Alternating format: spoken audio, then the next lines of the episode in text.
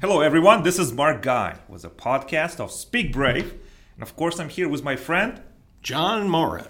John. How are you? I'm absolutely fantastic. I'm having a wonderful day. This is good to hear. I am always happy to spend time with you and do a podcast. Today is a special session. Well, every session is special, but today is especially special in many ways than one. Because on this episode of Speak Brave podcast, I'd like to talk about the voice. The voice. The That's le- a great program. The I really leadership enjoy voice. watching. Oh, Oh, excuse me. I just immediately went off to that popular television program where people sing, and it's called The Voice. You're talking about leadership voice. Yes, well- yes. Well, that makes sense because really, Speak Brave is about taking a chance and demonstrating leadership with your voice. yes. I, voice is an instrument. oh, yes. It's much. an instrument. Have you ever heard this popular singer Rachel Platten? yes, I have. She's popular. She's good. And in her writing, I think she writes her own songs. Yes, she does a lot of her own lyrics. In a lot of lyrics, that she said that something her tears were her instruments, but I believe her voice is the instrument.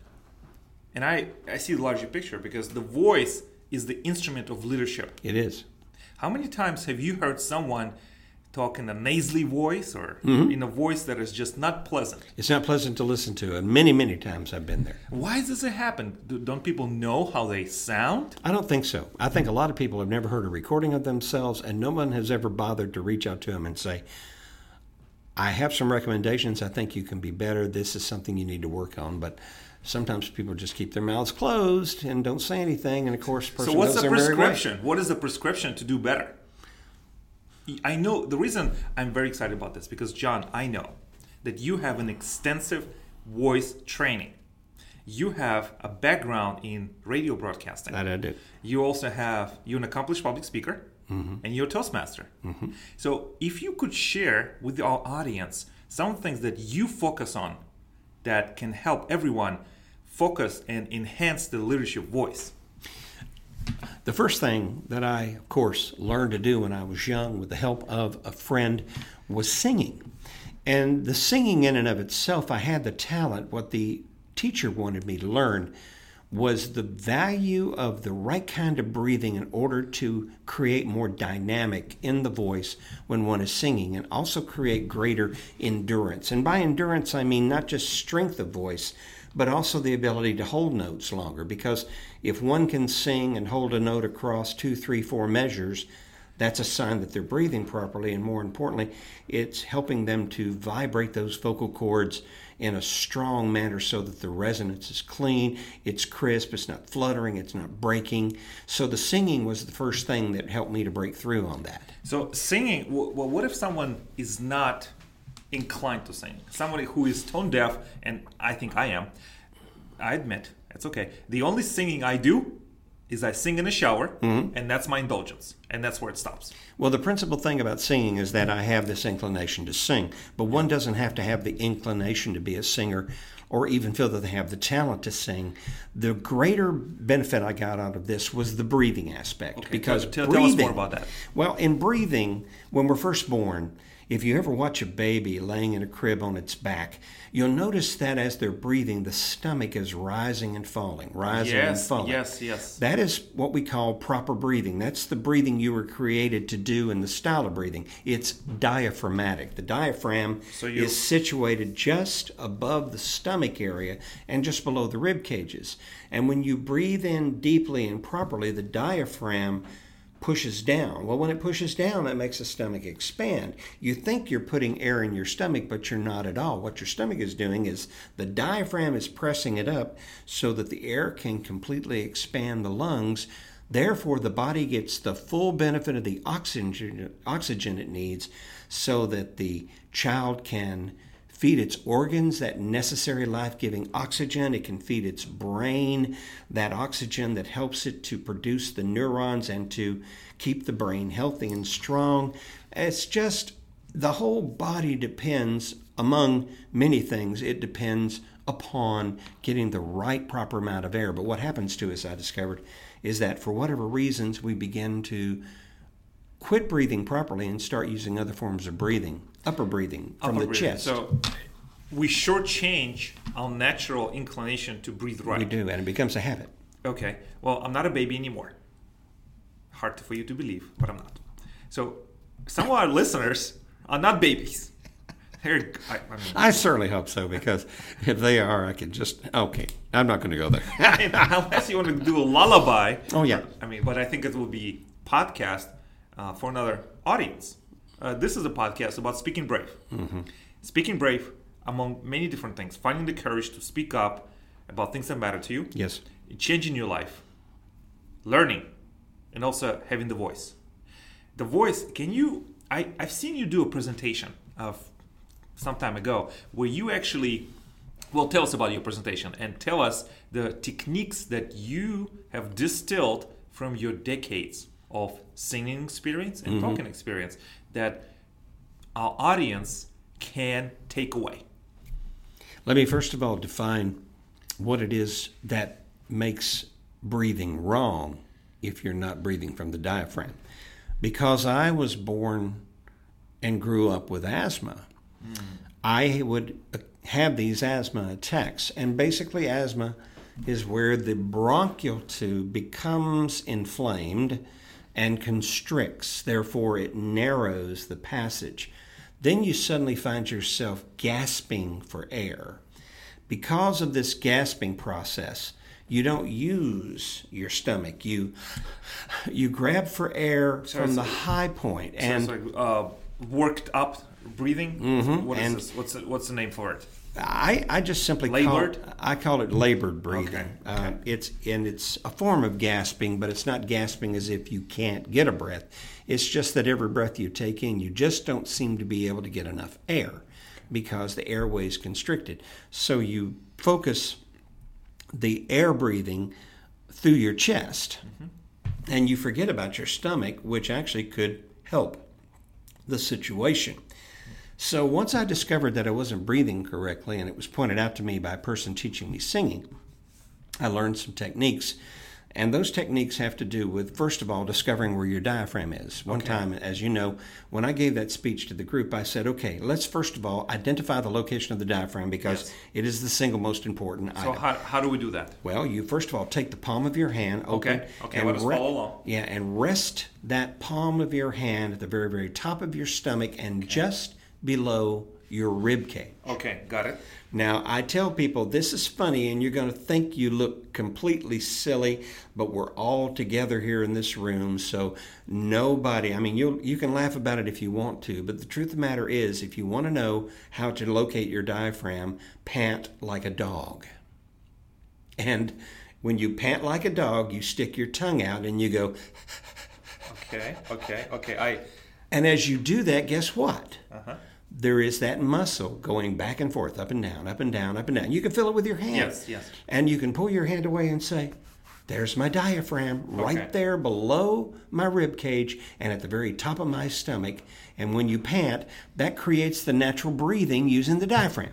okay so you pant like A dog, okay to locate your diaphragm. got it all right let's keep moving Next thing is how do you begin to exercise your diaphragm?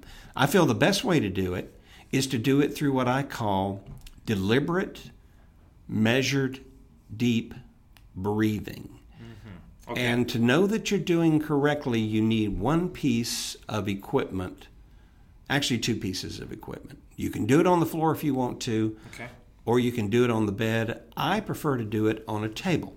all right so take us through that Well, you lay, first of all, get yourself a big thick book, like a dictionary or an like encyclopedia. encyclopedia yeah uh-huh. And then lay on top of a table, lay the book on the spot where the diaphragm is at. So it's actually balancing between the stomach and the ribs. okay Then, while you're laying on there, forget about the book. The book is resting there. It's not going to fall out. You're not turning left and right. It's laying flat. And you got your hands resting, breathing through your mouth or through your nose. Begin to breathe in, but when you're breathing in, imagine that you're trying to expand your stomach, kind of like filling up. in Yes, like you're trying to fill up a balloon in your stomach. Okay. And as you're breathing in, notice the book. And the book will rise if you are breathing properly because the diaphragm has been pushed down and up. And the stomach, because you push down on it, is rising as well. But you are creating a greater flow of air into your lungs so that the air is actually filling up the entire lung. There's a thing that doctors look at with people that have upper respiratory problems, whether it's asthma, COPD, or other forms of pulmonary obstructive disease. Breathing or oxygen capacity that comes from how much oxygen are you truly getting into your lungs that the body is processing. And when you have a test like that, it's amazing when you discover that you don't get nearly enough oxygen into your bloodstream because you're not fully filling your lungs. Just just a thought that I sparkled in my brain when you talked about the breathing. I know the focus of this episode is voice, and voice is recharged and energized by breathing. At the same time, I think learning to do deep breathing and those deliberate breathing will also calm you down. It has a tremendous it- physical benefit as well. It is well. free. It is free. However, what I think people don't want to do it because it's work. It is work. or because it just sounds silly. It does. I mean, what is the uh, return on investment? What is our Oh. what, what what is the outcome of this breathing that you have found that is tangible? Eventually became habitual. When I talk with people, my stomach is engaged in the process, my diaphragm is working. This is important because the benefits of deep breathing are now you have a greater amount of oxygen in your lungs so that when you expel that oxygen and you're using your voice, that oxygen is flowing across your vocal cords. The stronger the push of the oxygen, the stronger the vocal cords become, the more you have control of your vocal cords. Plus, if you've been breathing wrong for a long time, believe it or not, this sounds a little yucky.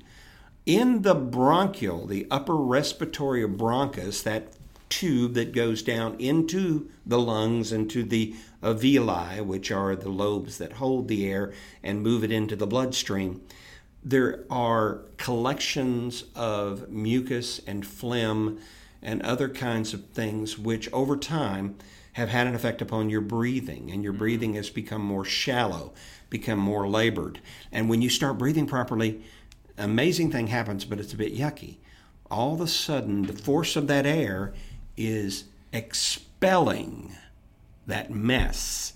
So you actually will find yourself coughing up stuff And I actually read about this where if a person continues breathing in the wrong way or using the vocal ro- cords in the wrong way, speaking, it will damage the luck of the better world, the equipment that you have in your mm-hmm. voice box. Yeah. And that's not stuff of leadership.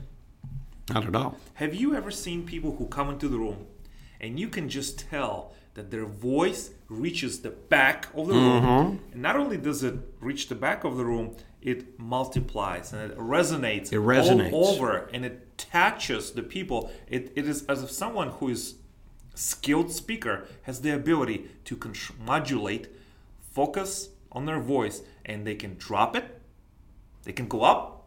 They can do multiple different things. Have you seen that? absolutely What about, do you know former US President Ronald Reagan? Tell me, what about his voice that you can point out uh, that makes I mean, a lot of different things make him a leader. We know that he was a great communicator, but he wasn't born this way. no We know there's a story is that well documented where one of his first jobs out of college was he was a radio he radioed. yeah And he failed one of the first times, but then but he is famous for success too for success that he he did a few changes yes to what he how he read the material, how he gave characters. Tell us more about it. Tell us the, what the stories that you know. What Ronald Reagan did was he listened to himself because he- having the benefit of being at a radio station, there was recording capability. Somewhat crude, perhaps, but nonetheless, it was a reel to reel process. He could listen to his voice. He wanted to be the best voice possible because he felt he had the looks, and people told him you should be an actor because he enjoyed theater.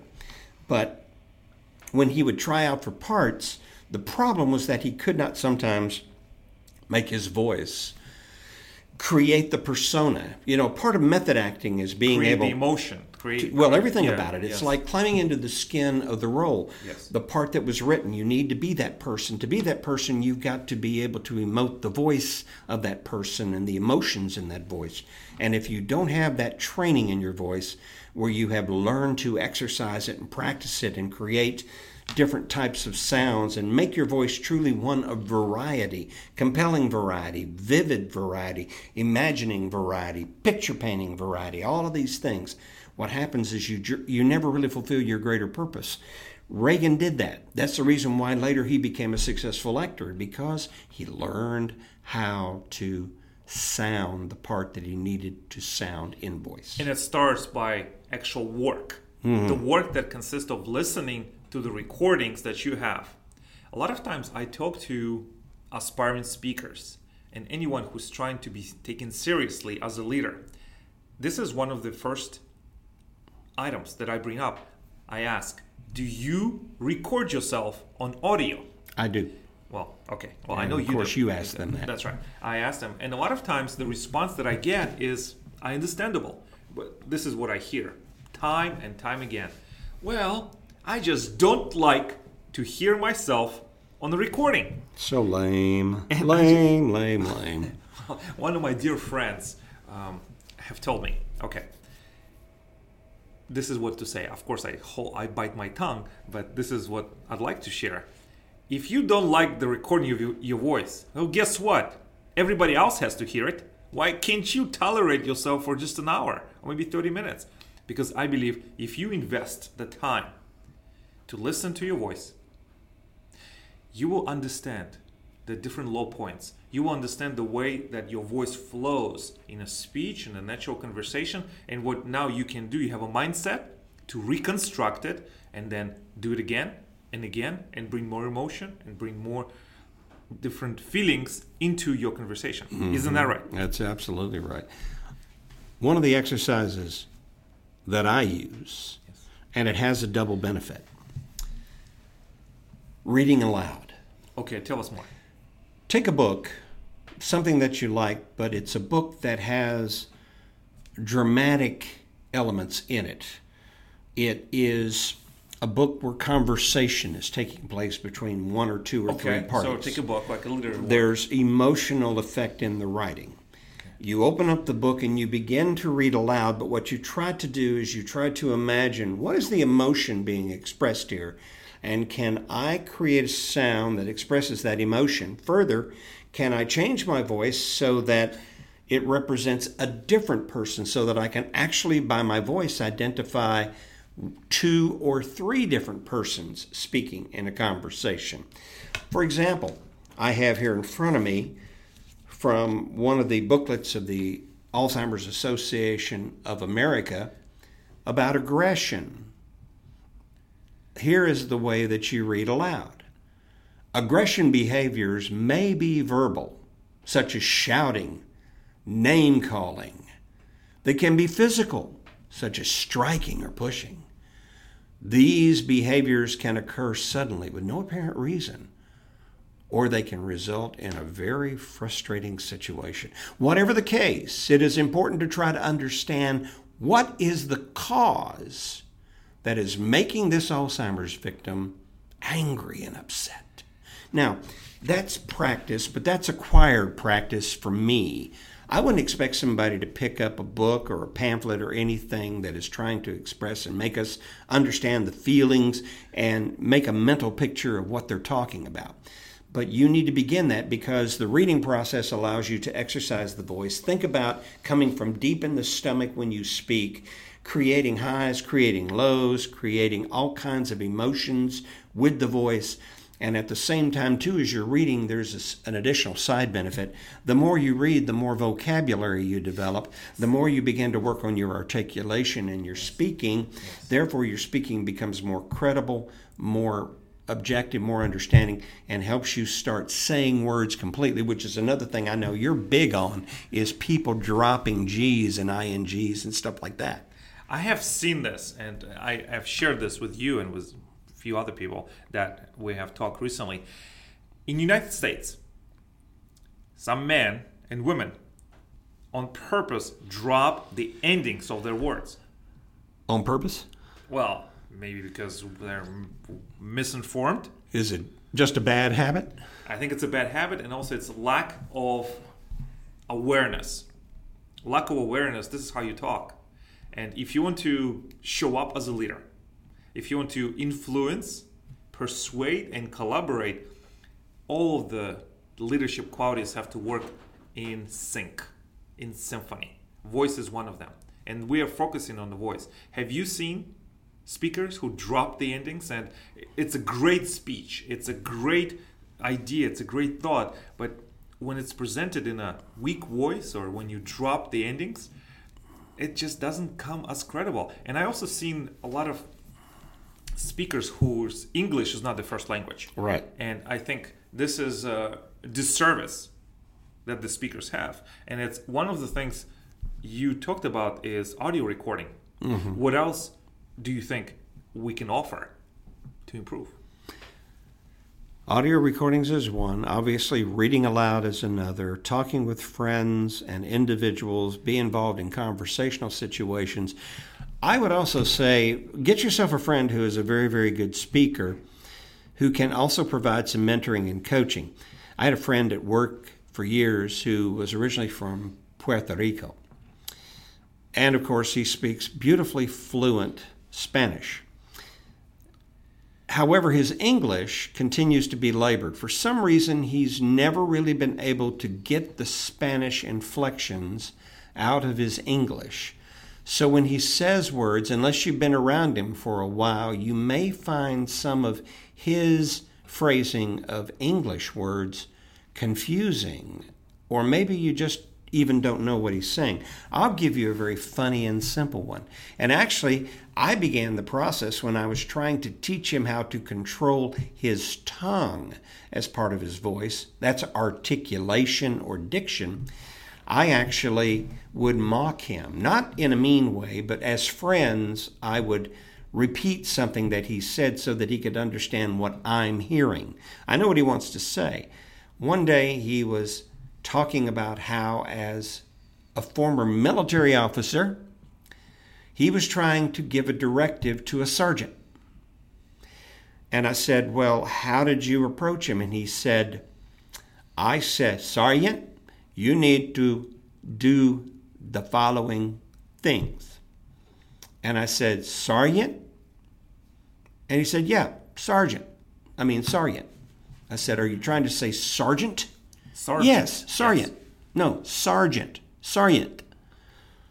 Some he can't say girls. Mm. He can't he can't phrase the words girls. He calls them gers. Oh. Yes, girders. Okay. Now, again, I sometimes have fun with him on that. But the premise I was making with him was if you want to become a speaker, and if you want to be able to speak not just masterfully to those of your first language, which is Spanish. Also, become a leader because every speaker is a leader. Mm-hmm. He was a leader, but the thing about being a leader is that leadership is a full package. It's a full package. You can have a rank yes. and still not be a leader. Have you ever had people in positions of power, like in management, even CEOs of company, and you put them up in front of a crowd and it's sleepy time? It's a sleepy time because a lot of people, it's work. It's work and it's purpose, and it takes inordinate amount of investment, personal development to first of all, you know, public speaking is hard to do, and it's very hard to do really well. It takes time. It takes time. I believe everyone can in- elevate their game as a public speaker and leader if you invest in your voice modulation, understanding how your voice works, how you show up. It's a lot of different things, and we've been talking about this for a few months. Yes. How to speak brave and how to get out of your comfort zone and take steps to a better life. Yes, I agree with you, John. Leadership is a package. And yes, I have seen those people who are CEOs and position of corporate power, but when they come on stage, it's what? Sleepy time. It is sleepy time. One more story about Ronald Reagan. How are we doing on time here? We've got about five minutes. Okay, I'll be quick on this. How many have heard the story about Ronald Reagan calling a football game as a play by play announcer? I never heard it. This is a true story. There was a big, big game on it involved Notre Dame, and there were a lot of Notre Dame fans in the area. Ronald Reagan came up with the idea at the studio that using teletype copy, which was coming from a teletype that was there at the station in the news facility, because back in that day, that was how you got most of the news and the reports.